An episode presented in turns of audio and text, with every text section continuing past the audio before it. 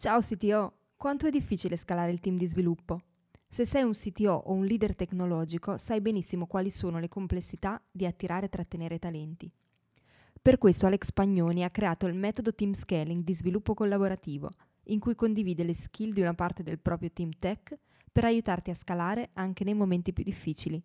Per saperne di più vai su www.teamscaling.it, scritto www.teamscaling.it www.it.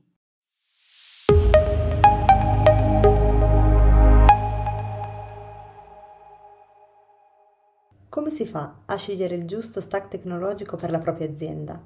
Quali sono le variabili da valutare prima di compiere un passo tanto importante? E poi, quanto influisce su questa decisione la configurazione del team e le competenze che abbiamo in casa? In questo sito lunch Alex Pagnoni ne ha parlato con la community del sito Mastermind Ospite anche Gianluca Mozzillo, CTO di FitPrime. Buon ascolto! Benvenuti a tutti e a questa nuova puntata del Sitio Lunch. Oggi parliamo con Alex Spagnoni e con Gianluca Mozzillo, che è CTO di FitPrime. Gianluca è stato anche ospite nella puntata della scorsa settimana del Sitio Show, che vi invito ad ascoltare. Il tema del Sitio Lunch di oggi è come scegliere il proprio stack tecnologico, quindi una scelta che sicuramente mh, mhmm, in cui tutti sono passati e che pone diverse criticità. Lascio la parola ad Alex. Buongiorno a tutti cari masterminds. Infatti quello dello stack tecnologico è una di quelle scelte che non è mai semplice. Ci sono tanti fattori che ci possono portare a scegliere una tecnologia, uno strumento, un framework, eccetera, che altro e eh, questi fattori sono quelli che magari vediamo oggi assieme. Adesso faccio anche una carrellata veloce. Diciamo che sicuramente in questo periodo, al di là di quelle che sono scelte eh, più razionali, eh, dovute anche a fattori come architettura e così via, sappiamo che molto eh, peso ce l'ha il problema delle competenze. Cioè, tante volte eh, mi si chiede quale stack tecnologico eh, utilizzare una certa azienda, startup e così via, e molte volte eh, la scelta non è quella magari più idonea in termini puramente tecnologici, ma quella di quali competenze riusciamo a mettere in piedi per, per assemblare un team che possa lavorare, perché chiaramente eh, trovare sviluppatori è difficile, quindi magari non riusciamo a trovarli di quelli che sono competenti nelle architetture target. E questo infatti poi ci porta ad un argomento molto interessante, con il quale proprio con Gianluca andremo ad approfondire, che è anche il concetto di generalisti versus specialisti, perché anche questa è un po' una chiave di lettura di come scegliere lo stack tecnologico. Ora, chiaramente intanto per darci una baseline comune, per stack tecnologico ovviamente intendiamo un insieme di linguaggi di programmazione, framework, componenti, librerie, strumenti vari, anche piattaforme cloud ovviamente, tutti questi vengono utilizzati chiaramente per costruire un prodotto software, no? dove alla fine c'è sempre una parte server side e un'altra client side, back-end e front-end. Nel back-end poi intendiamo anche la parte appunto di, di piattaforma, di infrastruttura. E qui faccio qualche esempio, no? quindi tipo server side parliamo ad esempio di PHP, Symfony, Aurora su RDS, piuttosto che client side JavaScript, Angular o React. Come tools possiamo usare Docker, Capistrano, quello che vogliamo oppure altri esempi come quelli di Node.js, Next.js, e spesso però si usano anche più linguaggi, framework contemporaneamente a seconda dei casi, no? magari abbiamo bisogno di qualche microservizio che deve fare delle elaborazioni pesanti, magari le facciamo fare in boh, Python con multithreading piuttosto che o Node o Java, piuttosto che invece altri microservizi o uh, componenti dove magari c'è una parte di CMS, la facciamo in PHP. Quindi diciamo spesso uno stack anche abbastanza ampio, no? Quindi eh, da questo punto di vista poi sono altri fattori che ci portano a scegliere una certa combinazione piuttosto che un'altra, no? Quali sono alla fine questi fattori? Ma tra i principali sicuramente possiamo mettere quelli dei costi, quindi il costo della tecnologia in sé, magari open source piuttosto che closed e così via, anche il costo degli sviluppatori, perché chiaramente magari sappiamo che scegliere un linguaggio come Scala, ad esempio, ci porta a, eh, sviluppatori che probabilmente costano più che l'equivalente sviluppatore back-end in PHP piuttosto che Python. Il fatto di avere una community dietro e un ecosistema come anche il time to market, la scalabilità di ciò che dobbiamo costruire, le prestazioni, sicuramente l'esperienza del team, ma anche la dimensione del progetto, il tipo di progetto, se è web mobile, cioè questi sono tutti fattori sicuramente da tenere in considerazione. Però proprio perché eh, molto dipende alla fine anche dal team che si riesce a costruire o che si vuole costruire, ecco che arriviamo proprio al punto anche di capire se noi vogliamo andare in una situazione in cui abbiamo più sviluppatori generalisti piuttosto che specialisti, un mix o qualche altra soluzione e su questo tra l'altro mi rigancio al nostro usuale poll dove eh, soltanto una persona ha scelto per quanto riguarda la domanda se il team è composto principalmente da specialisti o generalisti, soltanto una persona ha indicato che è composto solo da specialisti, solo una persona è composta solo da generalisti, invece la maggior parte abbiamo una situazione in cui abbiamo pochi generalisti e per il resto specialisti e una via di mezzo pochi specialisti e per il resto generalisti. Allora su questo vorrei passare la parola proprio a, Gianluca perché eh, lui nella sua attività, nella sua startup che ha fondato a soli 22 anni, no? quindi Fit Prime, che ha avuto un bel successo, adesso sono un team di una cinquantina di persone, ecco, proprio Gianluca ha portato avanti una scelta di un certo tipo. Quindi eh, cosa, ci vuoi raccontare Gianluca come hai scelto la tua composizione, quali sono anche un po' le basi metodologiche, perché sei andato in un verso piuttosto che nell'altro, come quindi hai anche definito un po' lo stack tecnologico? Sì, certo. Allora, innanzitutto eh, è giustissimo quello che dicevi rispetto al team come uno dei fattori chiave, per, per, cioè sono, sono, totalmente legati al discorso dello stack e del team ovviamente, e perché sopra, questo dipende molto anche dalle fasi poi di vita dell'azienda, sia la composizione del team sia la scelta dello, dello stack tecnologico più adeguato. Eh, nel nostro caso diciamo che ci troviamo ancora attualmente in una situazione in cui sono eh, sicuramente più i generalisti che gli specialisti, ma eh, ovviamente il tutto è tenuto assieme da, da, un compromesso e da un giusto mix. È, è imprescindibile che ci siano figure di, di entrambi i tipi all'interno, all'interno, del team, poi dipende molto, molto anche dal, dal, tipo di prodotto. Penso ad esempio allo sviluppo eh, de- delle app, cioè se uno dei prodotti core dell'azienda è basato su mobile ed è basato su app che richiedono magari anche determinate feature, ovviamente eh, il, il, discorso di andare di verticale con delle persone che sono specializzate su iOS o su Android è, è quello da, da, prediligere. Quindi diciamo che anche rispetto all'esito del poll è molto interessante perché secondo me, eh, cioè anche per la mia esperienza, è stato sempre un po' così, eh, dipende dalla fase, ma verso un senso o l'altro di sicuro è fondamentale avere un giusto, un giusto mix. E poi questo cambia tanto nel tempo, mhmm, nella fase di vita dell'azienda. All'inizio sicuramente, cioè il team generalista è, è quello che in, in, fase di avvio, nel primo go to market, eh, diciamo in situazioni di startup che sono in, in seed o addirittura pre-seed, quindi quando stanno convincendo gli investitori a eh, prendere magari de- degli investimenti o eh, hanno ricevuto un primo investimento e devono, eh, devono avere una roadmap serrata per fare un go-to-market e iniziare ad avere delle metriche adeguate per scalare, eh, ovviamente eh, quella è la fase dove proliferano team generalisti. Eh, nel mio caso, all'inizio, nel 2016, quando abbiamo fondato FitPrime, ero l'unico membro eh, tecnico, tra virgolette, del, del team e, e avevamo una, diciamo, delle necessità dal punto di vista del prodotto che mettevano assieme un po' tutto, c'era la parte web e poi fondamentalmente la parte, la parte mobile.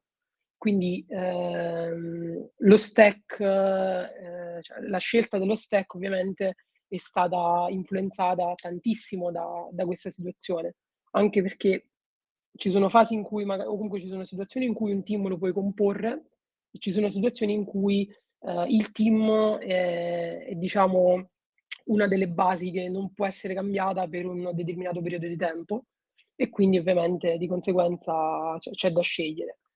Ehm, da questo punto di vista, sicuramente andando avanti, se tracciamo un attimo una linea temporale, poi magari pure nelle fasi, nelle fasi di vita di una startup, prendendo ad esempio quella che è potuta essere la mia, la mia esperienza, man mano che vai avanti, ovviamente eh, ci sono fattori che si aggiungono. Oltre al discorso team, ovviamente c'è un, ris- un, un discorso di risorse economiche, che magari per alcune, per alcune scelte, prima ancora di arrivare a fare una distinzione tra make or buy eh, su, su, alcune componenti, su alcune, eh, su alcune, cose che magari possono andare a sostituire anche la, la, scelta di uno stack, è importante capire anche se effettivamente ci sia poi budget eh, anche in prospettiva, no? per, andare, per andare a, a, poter fare solamente una scelta or buy e, e spesso non è, non è, così, soprattutto nelle prime fasi di, di validazione. E, e, poi i tempi per, per il go-to-market, come, come, dicevi anche tu. Cioè, eh, un conto è eh, avere la possibilità di cioè essere in una fase di vita dell'azienda dove eh, si devono consolidare le fondamenta e si devono andare a rilasciare delle nuove feature in un arco di tempo che magari è di 12 mesi, 18 mesi, si inizia un po' a dilatare quella che è la roadmap e un conto invece dover portare dei risultati e dover uh, avere qualcosa di funzionante online, magari all'inizio, nel giro, cioè si ragiona in termini di settimane di solito in quel caso. Quindi questi sono tutti fattori che si aggiungono a quelli, a quelli iniziali. E poi ovviamente il compromesso è tra uh, il discorso delle competenze a disposizione del team e eh, del, del, core de, sempre dell'azienda, perché un conto poi dover mettere su uno stack per andare a fare come core eh, machine learning eh, o cose di questo tipo, un conto è dover mettere su un, di base come core dell'azienda un marketplace, eh, magari anche più, per lo più web. E, e, quindi questo ovviamente è un altro, è un altro fattore determinante che sposta, che sposta gli equilibri nella, nella scelta. Man mano che, che, si va avanti, sicuramente il discorso del team di generalisti eh, ha come pro il, ehm, il fatto di, innanzitutto, eh, non so se ci sia bisogno di chiarire il tema dei, dei generalisti, no? cosa intendiamo di preciso per, per generalisti comunque un team generalista, che poi per me non vuol dire tanto il fatto che magari nel team tutti fanno tutto, o comunque tutti hanno più o meno un po' di competenze che gli permettono di fare, di fare tutto, però è un po' più un, un, discorso di attitude, se vogliamo, del fatto di avere un pattern di carriera che è stato generalista, cioè che magari ha visto eh, nel corso del tempo eh, diversi linguaggi, diverse esperienze eh, da, da tutti i punti di vista e permette di avere una visione un po' più ampia e in generale eh, un'attitudine quasi, eh, quasi di adrenalina no? nel voler fare, eh, nel voler mettere mano a cose nuove o a cose diverse nel tempo. E, ed è un'attitude che all'interno di un team, in quelle fasi di vita eh, in cui cresci molto e, e il prodotto non è ancora definito, quindi potrebbe cambiare nel giro di qualche mese si può fare un pivot, quindi ci si ritrova a, a, ad erogare un servizio che non è quello per cui si era, si era messo sullo stack iniziale o comunque si era messo sul prodotto iniziale. In queste fasi è per questo che prediligo e credo che sia un po' più appropriato avere un team abbastanza generalista, tranne determinate verticalità che magari sono obbligate, eh, e avere con te delle persone che eh, sono quasi contente poi di dover accettare delle sfide e di dover essere spostati eh, di contesto rispetto a quello che magari era, era l'inizio, no? E, e, credo che poi la chiave, la chiave sia qui.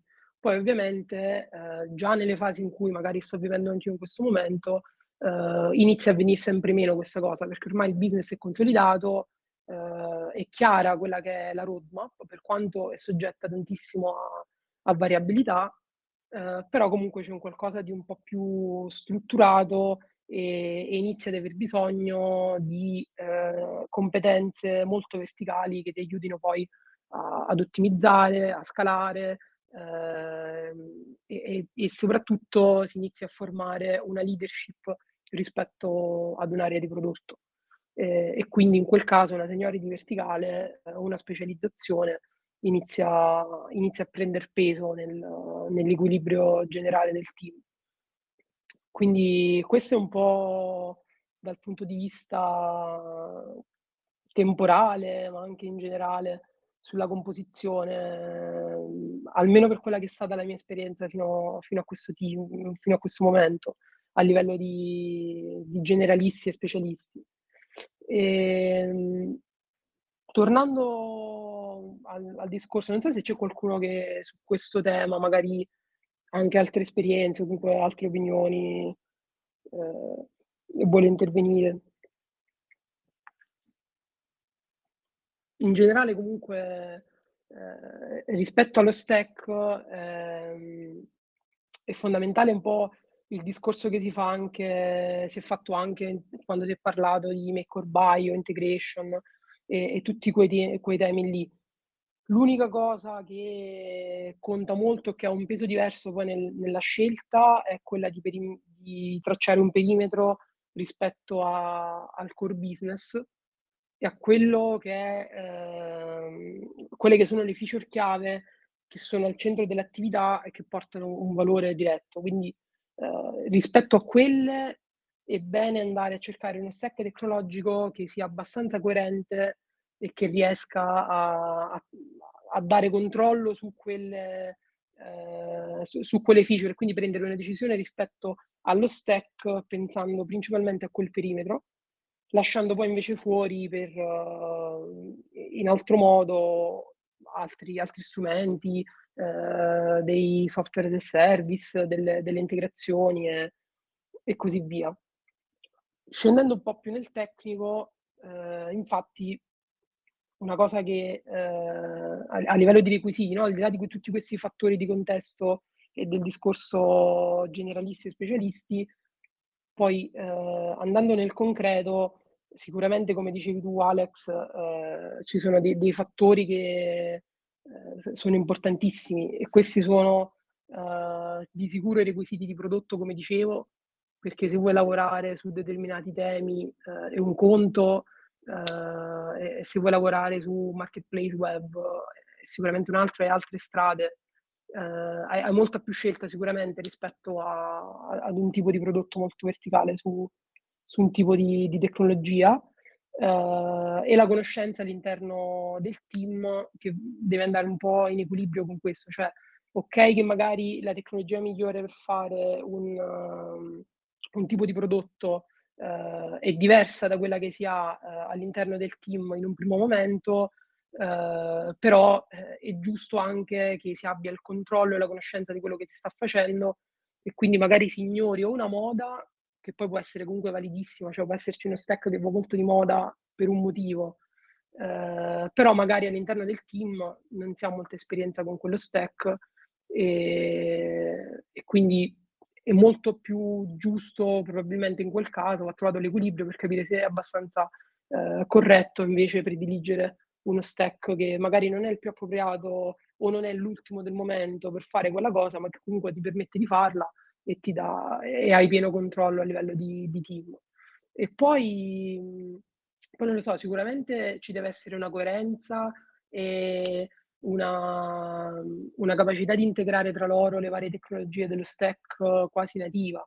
Uh, l'esempio più banale può essere PHP e MySQL eh, per determinati contesti, quindi comunque si devono sposare bene tra loro le tecnologie che fanno, vanno a far parte di quello, eh, di quello stack e, e, non forzare per i, per i, motivi di cui sopra, quindi tutto il discorso del, eh, de, della moda o comunque di, di, di altre, altre, valutazioni. Uh, e deve essere comunque uno stack che una tecnologia in generale che ha di base una community molto ampia, ha un'adozione molto vasta eh, e questo ti permette poi eh, di, di, subentrare su determinate dinamiche quando devi eh, appunto espandere il team. Quindi anche in, è fondamentale questa scelta per una questione di recruiting, per una questione di portare a bordo persone, ma non solo secondo me, cioè al di là di trovarle e ottimizzare i costi, è anche una questione poi di curva di, di apprendimento, di inserimento all'interno, all'interno del team. E quindi più riesci ad attingere alla community e hai un sottostante che ti dà solidità sia a livello di persone che a livello di risorse, e, e meglio, meglio è come fattore su cui scegliere.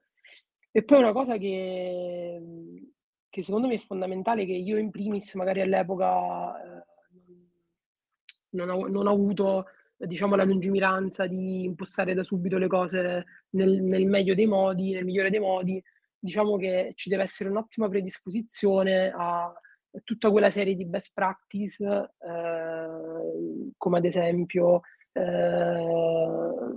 l'attivazione di un, una pipeline di continuous integration adeguata, eh, i, i, test, comunque ehm, essere, devono essere tecnologie, comunque deve essere uno stack che a livello di community, a livello proprio intrinseco, abbia un'ottima predisposizione verso questo tipo di, uh, di best practice, perché sin dall'inizio, se si riesce a uh, mettere su una buona architettura da questo punto di vista, uh, è fondamentale, cioè diventa fondamentale per, per scalare.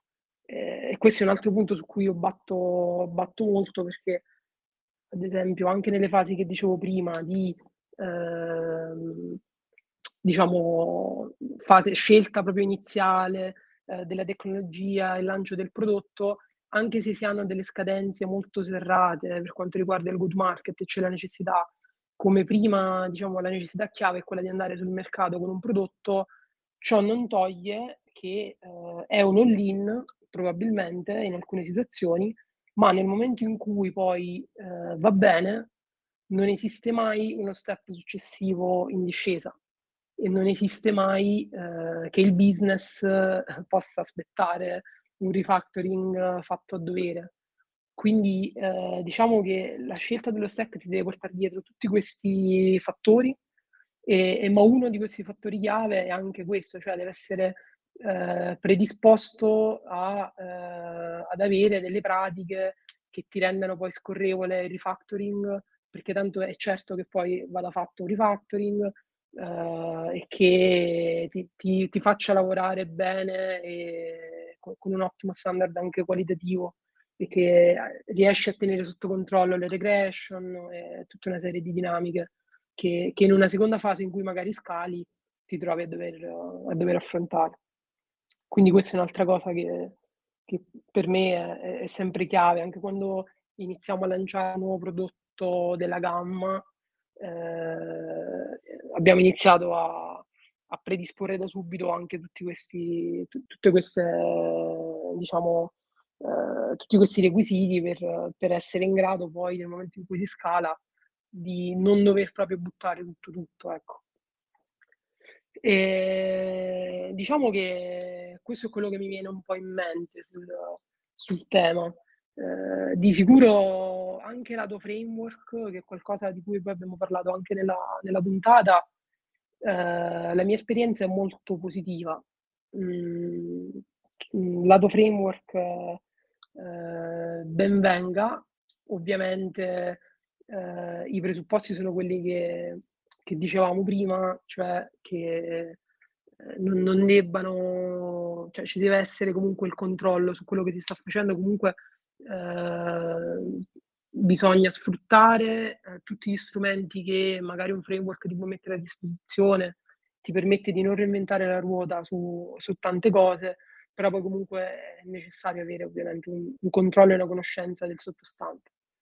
E soprattutto nelle prime fasi questo diventa molto importante perché ad esempio faccio l'esempio di uno dei, uno dei framework principali che noi utilizziamo in Fit Prime che abbiamo utilizzato in una fase di crescita eh, abbastanza serrata che è l'Aravel e che nel nostro caso ha rappresentato un'ottima base per, eh, sulla base di un'analisi dei requisiti che dicevo prima, quindi il fatto che eh, sia predisposto comunque a delle best practice, abbia una community molto ampia, ti porti eh, anche magari un, uno sviluppatore un po' uh, più inesperto, lo porta, se, se c'è tutta una, una, base al di sotto, a lavorare con quelle che possono essere delle best practice o comunque eh, ti mette a disposizione degli ottimi spunti su cui eh, andare a disegnare l'architettura. E, e, quindi nel nostro caso questo è stato uno dei fattori determinanti per riuscire poi a deliberare eh, con controllo e con cognizione di causa una serie di prodotti in tempi, in tempi rapidissimi. Ecco. E, e, poi soprattutto uh, a passare magari da un contesto all'altro senza particolari problemi. E, ehm, in generale diciamo che framework come questi, uh, come questo, sono popolati da figure per lo più full stack che hanno di solito comunque una buona esperienza su, su più fronti, sia lato front-end che lato back-end. E, eh, per sviluppare un team generalista e per portare avanti una fase dell'azienda come quella, sicuramente ti viene, ti viene molto incontro. Grazie per questa bella panoramica. Tra l'altro, infatti, mi chiedevo anche proprio in termini di stack tecnologico cosa avete adottato, anche oltre all'Aravel. Per prima volevo sentire se c'era qualcuno, infatti, che voleva raccontare la propria esperienza in merito anche sul tema generalisti, specialisti e in generale scelta stack tecnologico magari quale avete scelto anche voi nel vostro caso, ecco. Uh, sì, ciao, sono Riccardo, buongiorno. Uh, per quello che mi... Ciao Riccardo. Ciao. Ciao. Per quanto mi riguarda, cioè, mi trovo in un team per lo più di specialisti. Perché? Perché io penso che uh, alcune scelte per quanto riguarda appunto la composizione del team sia dovuta anche agli stakeholder, cioè praticamente ai clienti con cui uno si va a interfacciare. Perché se, se parliamo in ambito di prodotto, cioè quindi siamo un'azienda di prodotto, uh, la cosiddetta tra virgolette startup, Uh, il team uh, è molto più svincolato per, per, quanto riguarda la scelta della tecnologia e appunto poi degli eventuali framework o eventuali um, approcci tecnologici da, da effettuare. Però uh, per mia esperienza, per esempio, quando si va a lavorare appunto con un'azienda di consulenza, Uh, si, si, va ad affrontare diverse problematiche, cioè um, eh, alcune scelte tecnologiche vengono, vengono, addirittura vincolate perché magari il cliente ha già uh, la propria infrastruttura su AWS oppure su Azure e quindi di conseguenza uh, le conoscenze del team vanno rimodulate progetto per progetto. Per quanto questo diciamo, è, la, è, il mio punto di vista, avere un team di specialisti aiuta tanto in questo, in questo, in questo, in questo fattore. Perché? Perché uh, nel, nell'ambito consulenziale uh, avere parecchi generalisti porta ad avere codice confusionario, almeno all'inizio, cioè perché oh, si affrontano ogni giorno uh, tecnologie diverse e quindi nessuno Uh, cioè si fa tutto ma male certe volte. Quindi uh, per quanto, cioè per quello che come la vedo io, avere, avere delle figure uh, verticalizzate su, su determinati stack o determinato approccio tecnologico può essere un vantaggio se stiamo parlando del, del punto mh, mm, consulenziale. Poi logicamente non ho esperienza per quanto riguarda sviluppo di prodotto, cioè come startup oppure azienda di prodotto singolo, dove eh, mi ritrovo, eh, cioè eh, reputo giusto anche l'approccio, diciamo, eh, team specialistico slash generalistico può risultare eh, magari eh, un approccio vincente. Era questo, diciamo, soltanto il mio, il mio punto di vista, non so se sono stato chiaro. Sì, sì, assolutamente, Sì, sì, sì. è anche condivisibile perché comunque allora, se pensiamo a una vera azienda di consulenza, no? Non una che semplicemente diciamo, presta persone a clienti, no? Effettivamente deve tendere a risolvere dei problemi che magari l'azienda cliente per conto suo non riesce a risolvere, ad esempio, no? Perché, perché magari non si può permettere, per dire, di avere un set di specialisti a tempo pieno, questa azienda cliente è un esempio tra tanti, cosa che invece l'azienda di consulenza più facilmente può fare perché può diciamo, spalmare questo lavoro su più clienti no? e ha il tempo, le modalità per costruire delle specializzazioni che magari l'azienda cliente potrebbe non avere o le modalità o anche l'interesse soprattutto se andiamo nell'ottica di costruire team più generalisti che specialisti, di avere dentro casa. Quindi a maggior ragione l'azienda di consulenza gioca un ruolo importante in queste modalità qui quando si tratta di avere a che fare con uh, figure specializzate. Quindi più facilmente un'azienda di consulenza che fa vera consulenza, ecco, penso che si possano trovare figure specializzate. Poi anche i generalisti hanno un ruolo in un'azienda di sviluppo a consulenza, però sicuramente eh, quello dello specialista ce lo vedo bene in quell'ambito, quindi mi a quello che dici. Penso che anche per Gianluca sia un concetto che, no? Cosa ne dici Gianluca? Sì, sì, sì. No, no, assolutamente, un punto di vista che, che condivido, anzi ringrazio perché eh, noi qui stiamo parlando soprattutto del, del punto di vista poi che, di, di azienda di prodotto, però sì, è un tema sicuramente valido, anche perché riguarda poi il team, no? Cioè anche l'ampiezza del team a disposizione. Quindi nel momento in cui eh, non subentrano vincoli da quel, da quel punto di vista eh, e bisogna erogare poi un, un servizio molto specializzato rispetto a un ambito assolutamente, assolutamente corretto così. Volevo gentilmente intervenire, sono Luca Maccarini, cerco officina volevo portarvi la mia Ciao, esperienza. Ciao, piacere. Ehm, guarda Gianluca, io mi trovo esattamente d'accordo con te rispetto alla ricostruzione che hai fatto della tua esperienza come co-founder. Eh, l'ho fatto anch'io, un percorso anche in termini di anni abbastanza simile al tuo e mi ci ritrovo, nel senso che ehm, inizialmente lo stack tecnologico era cosa sa fare l'unica persona che lavora nel team tech, ero io.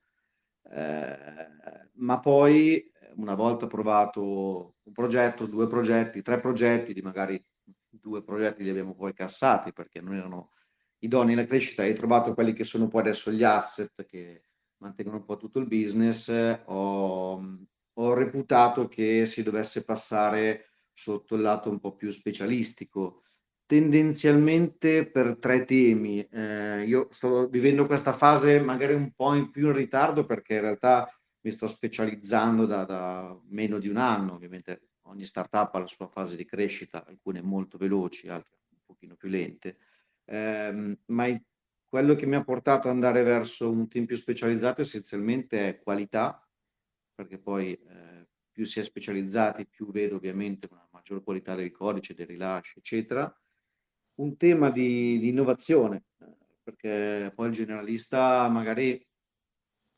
punta ad utilizzare un po' gli stessi strumenti, gli stessi stack, ma andando a cercare magari persone più uh, specializzate in un determinato ambito si riesce anche a spingere sotto quell'aspetto e poi il recruiting.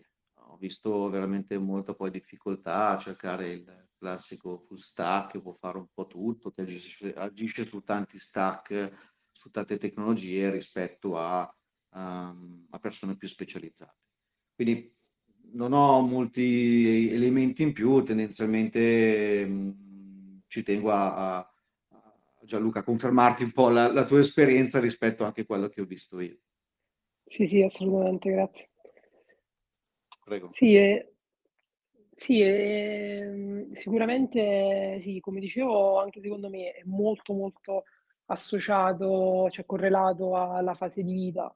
Eh, anche noi in questa fase, anzi approfitto per, per sponsorizzare una posizione che abbiamo aperto da, eh, da, qualche settimana, anche noi stiamo cercando ad esempio un uh, developer, un senior iOS developer per uh, le nostre app, per diciamo uh, i prossimi step di progetto che stiamo portando avanti, a parte che abbiamo già, cioè anche nella configurazione attuale le app sono native e comunque ci affidiamo a eh, dei professionisti specializzati verticalmente su, su quell'ambito. Dipende molto poi da, eh, dalla fase, dalle necessità di prodotto in quella determinata fase e così via. Diciamo che non dovrebbero mancare, secondo me, in un po' tutte le fasi, magari eh, delle figure generaliste, che poi per generaliste intendo, anche tornando sul discorso qualitativo eh, e della seniority, no? Eh, per generalista intendo più che abbiano avuto un percorso generalista e che siano molto aperti a cambiare, cioè magari uno è un senior iOS developer, super skillato su quello, lavora benissimo su quel fronte, eh, però comunque è una persona molto aperta a, eh, non lo so, nel momento in cui ci fosse bisogno di eh, cambiare qualcosa o andare a sviluppare una lambda in Python, eh, è una persona che ha avuto esperienze del genere in passato, aperta al cambiamento, aperta a eh, toccare cose nuove e comunque è disponibile, in quel caso per me comunque resta un generalista, quindi questo è un po', è un po il tema. E, però sicuramente, sicuramente così anche noi stiamo attualmente attraversando una fase dove man mano, anche per una facilità maggiore eh, nella formazione dei vari team per ogni prodotto, eh, inizia ad essere comunque molto, molto importante eh, rafforzare la, la, forza specialista all'interno del, eh, del team, perché comunque riesce a costruire dei micro team completi con delle verticalità certe su determinati aspetti. Questo anche in fase di recruiting è importantissimo. Eh, Gianluca, io ho una domanda gentilmente. Mm, scendendo un pochino più basso nel, nella, nella, tecnologia, tu come la vedi eventualmente eh, un rafforzamento poi del, eh, diciamo così, un'uniformità rispetto a, un, a una tecnologia? Esempio, eh, front-end, tantissimo JavaScript, Vue, eccetera, eh, back-end, scegliere una tecnologia anche per avere un unico, ovviamente ancora JavaScript, anche per avere un unico, eh, un unico linguaggio. Cioè, tu hai mai fatto questi ragionamenti, eh, non so se sono troppo specifico nella tecnologia, ma rispetto ai generalisti, specialisti, cioè eh, anche di accorpamento di, di tecnologia, di linguaggio. Sì, sì, sì, no, questa è una cosa che anch'io mi domando spesso e eh, ti dirò, eh, ricordando quelli che sono stati gli inizi, in pratica lo stack iniziale nostro era quello, cioè mio, in realtà era quello, perché nel momento in cui abbiamo iniziato ed ero solo, eh, questo poi si è rivelato in realtà da alcuni punti di vista un errore, però poi dipende. Eh, in tal caso, cioè, l'idea quale fu? Fu quella di basare comunque con coerenza tutto lo stack su JavaScript perché diciamo la necessità principale ovviamente era che ero solo e, e quindi avevamo adottato un framework sul, per le app che eh, non so se qualcuno l'ha mai utilizzato, non, non, so nemmeno se esiste ancora, si chiamava Titanium eh, JS ed era una sorta di React Native eh, primitivo, cioè c'era tutto questo set eh, di componenti che poi venivano compilati nativamente per una piattaforma e per l'altra. Ed era basato su JavaScript.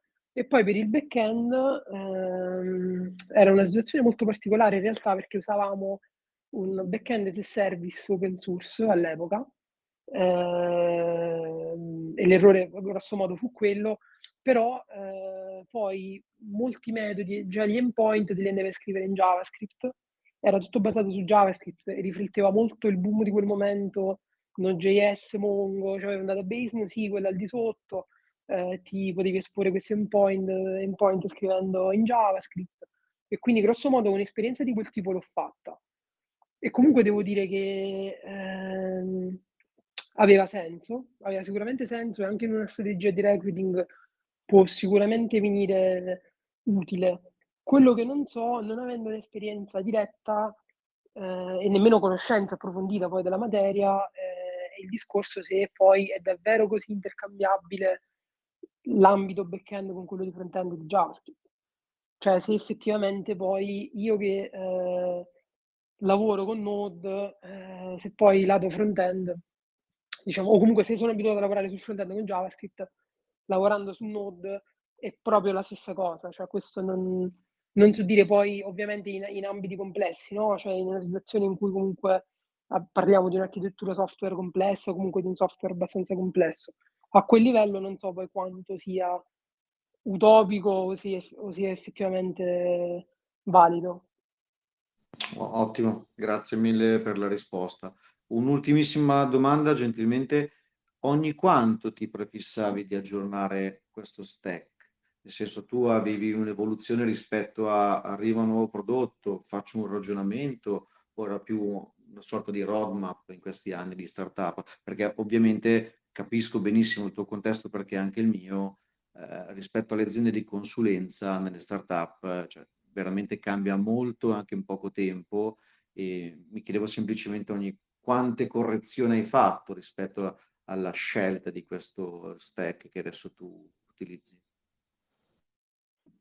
Allora, i salti grossi sono stati un paio.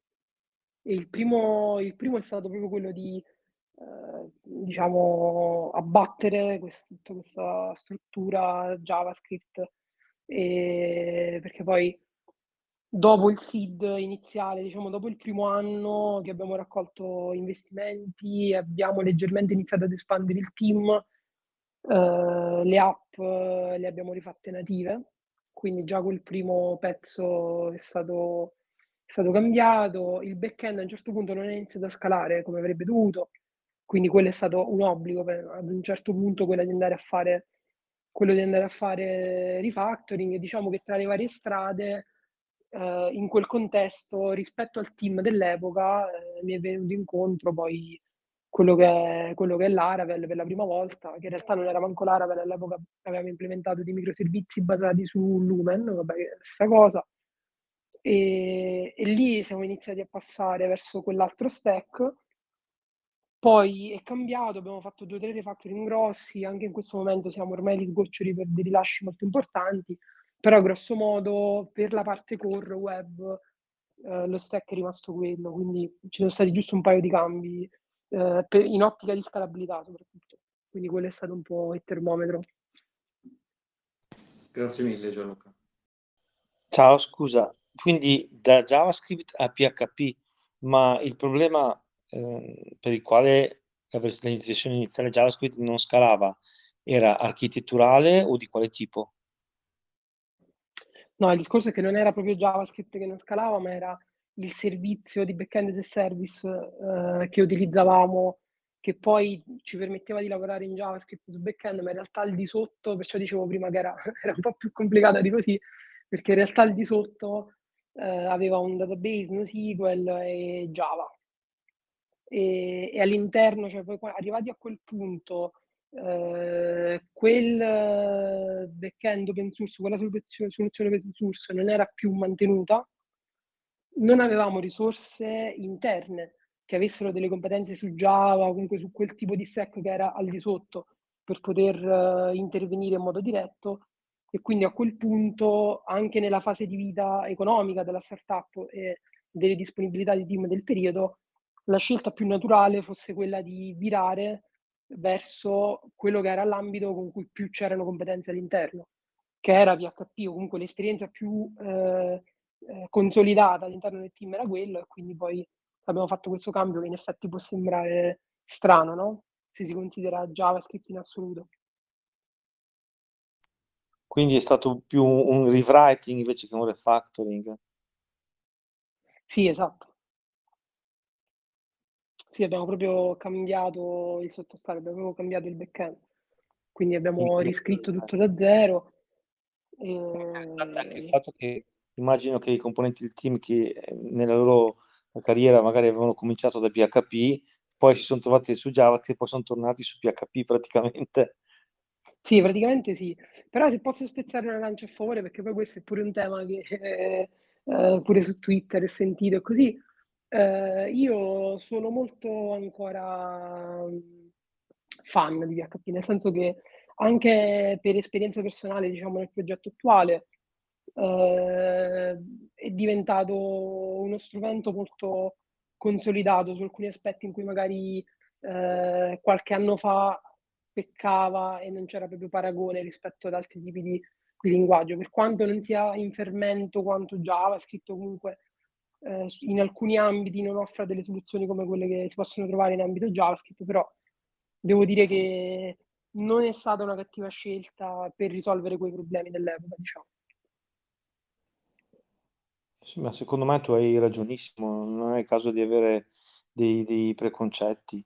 E se poi quello strumento è eh, gestibile o con, con lo strumento gestisci bene il tuo progetto e hai le persone che sono anche già skillate, è un'ottima scelta anche secondo me.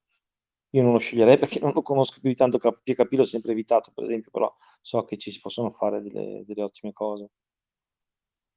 Mm, per la mia esperienza intervengo ancora, scusate, io ho iniziato da PHP, eh, Cake per l'esattezza come framework, e adesso sto specializzando e migrando verso JavaScript.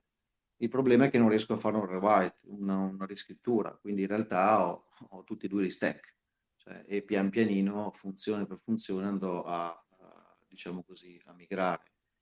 Eh, quindi ognuno poi ha le sue soluzioni, io in questo caso sono proprio il contrario. Eh, però perché ovviamente anche nel mio caso eh, non è tanto PHP, ma è il mio framework del 2013 non più supportato che dimostra i segni del tempo e nelle valutazioni della nuova tecnologia ho ritenuto che JavaScript, adesso il framework che utilizzerò, che sto utilizzando, sia la soluzione migliore. Sì, questo poi... è un tema. Sì, scusa Roberto. No, stavo pensando, poi ultimamente succedono cose interessanti, tipo Color.js, Faker.js o anche Log4j, quindi una, quando si comincia a sentire voi cose non supportate e poi succedono anche avvenimenti come quelli che sono successi ultimamente, la cosa diventa interessante e divertente. Fa, detto.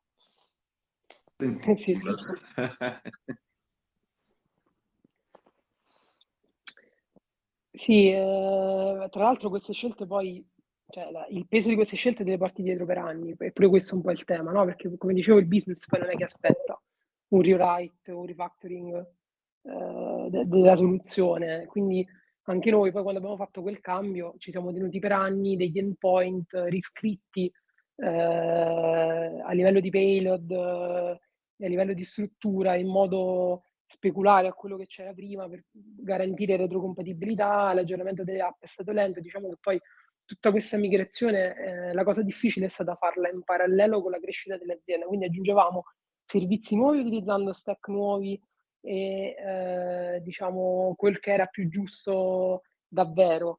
E poi allo stesso tempo però man mano stavamo facendo la riscrittura e stavamo andando a sostituire con retrocompatibilità tutto quello che ormai era esposto ed era, ed era in giro, che era, era importante. Quindi eh, bisogna essere molto attenti su, su queste scelte. Però Laravel, da questo punto di vista, pure come rischi, è una community, cioè un ecosistema ben monetizzato, dove comunque molti degli strumenti che poi ti vengono utili in progetti come questi sono a pagamento e garantiscono pure un po' di, diciamo, il giusto per, per chi poi ha creato il framework e chi poi sta dietro alla community davvero. E, e questo secondo me è la chiave che lo sta facendo andare avanti negli anni e che lo tiene aggiornato. Però pure noi, per, per stare dietro, diciamo che abbiamo spacchettato abbastanza i servizi e riusciamo a non essere, cioè non abbiamo un monolite ovviamente che eh, è da mantenere ed è ancorato ad una determinata versione o comunque determinate dinamiche, in questo modo riusciamo ad essere abbastanza flessibili. Ma guarda Gianluca, il, il concetto fondamentale è che quando sei una startup eh, all'inizio eh, è meglio se hai persone che hanno avuto già esperienze di prodotti, esperienze Mhmm, di costruire altre startup, magari vengono da un'altra startup perché ti permettono di evitare certi errori che magari caschi all'inizio. Non è tanto una questione di linguaggio e framework, ma è una questione di quali sono i business plan di quello che stai facendo. All'inizio però tutto molto fluido, quindi di avere persone con esperienza, possibilmente, non sempre è possibile, però possibilmente con esperienza, che ti sanno un attimino guidare anche quando c'è fretta di di deliberare, no? perché sa che poi magari eh, poco tempo dopo dovrei riscrivere tutto, cambiare tutto.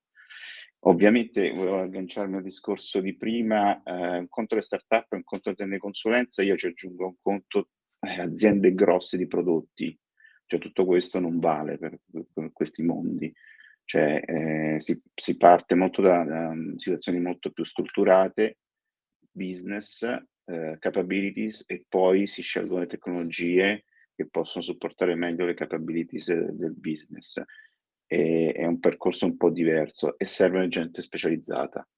Ehm, a parte che poi generalista, come forse accennavi pure te prima, Gianluca, è un termine che non significa una persona eh, junior o una persona che sa poco di tutto, no.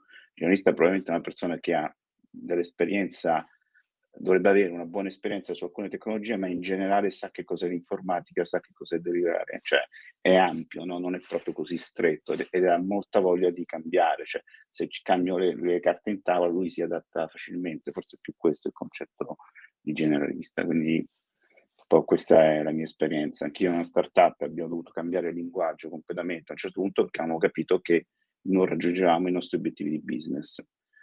E a quel tempo, quando l'ho fatta io, era C++ Java. Questa è stata la conversione. Oggi ovviamente ci sono altri tipi di, di trend che vanno, diciamo, sono più comuni, ma cambia poco. Cioè, il discorso è sempre lo stesso. Bisogna vedere se raggiungi i tuoi obiettivi di business con le scelte tecnologiche che hai fatto. Questo, questo è il concetto. Sì, sì, sì, d'accordissimo su tutto Roberto. Grazie mille della vostra condivisione, grazie Gianluca di averci raccontato così tante cose, così tante riflessioni che sono un po' utili a tutti i membri della community e grazie anche a voi di avere dei vostri interventi.